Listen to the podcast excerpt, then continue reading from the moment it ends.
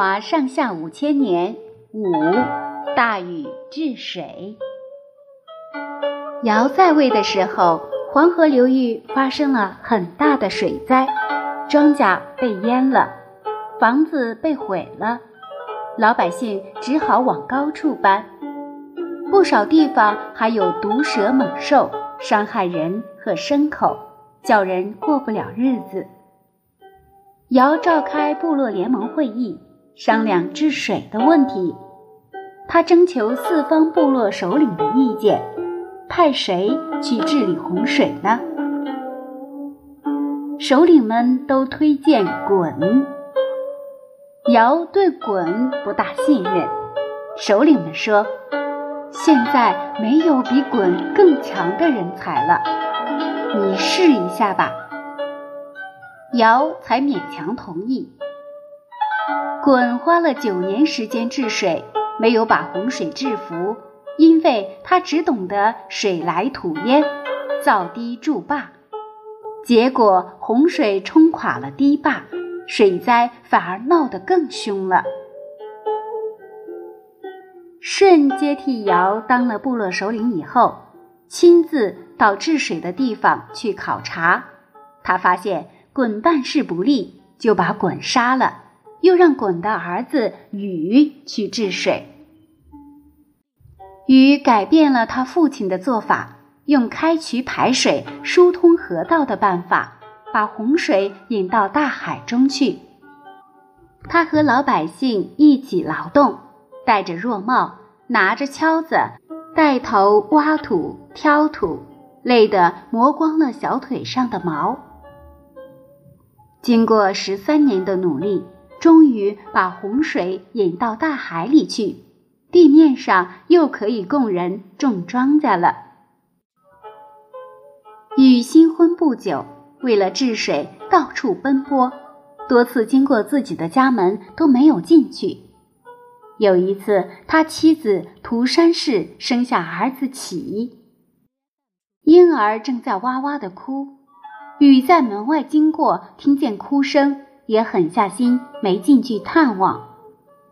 当时黄河中游有一座大山，叫龙门山，它堵塞了河水的去路，把河水挤得十分狭窄。奔腾东下的河水受到龙门山的阻挡，常常溢出河道，闹起水灾来。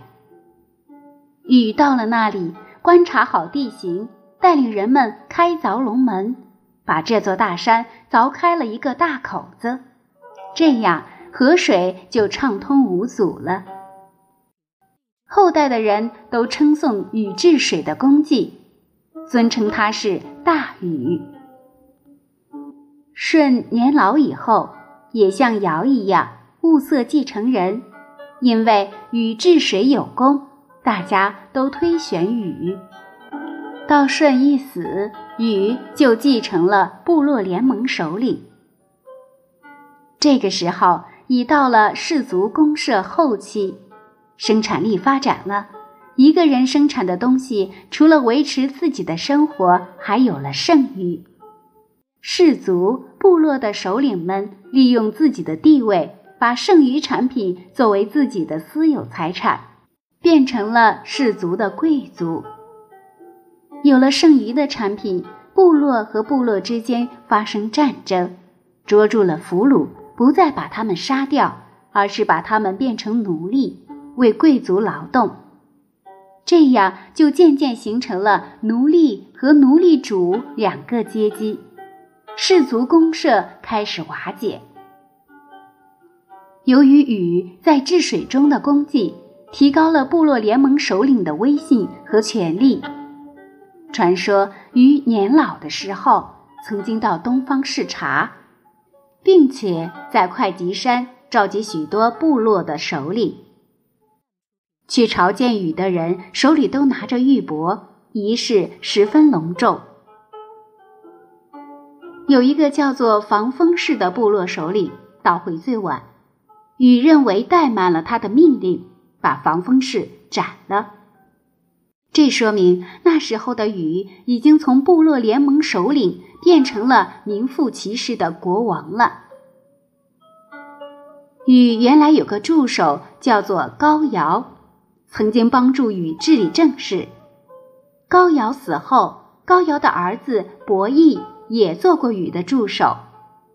按照禅让的制度，本来应该是让伯益做禹的继承人，但是禹死后，禹所在的夏部落的贵族却拥戴禹的儿子启继承了禹的位子。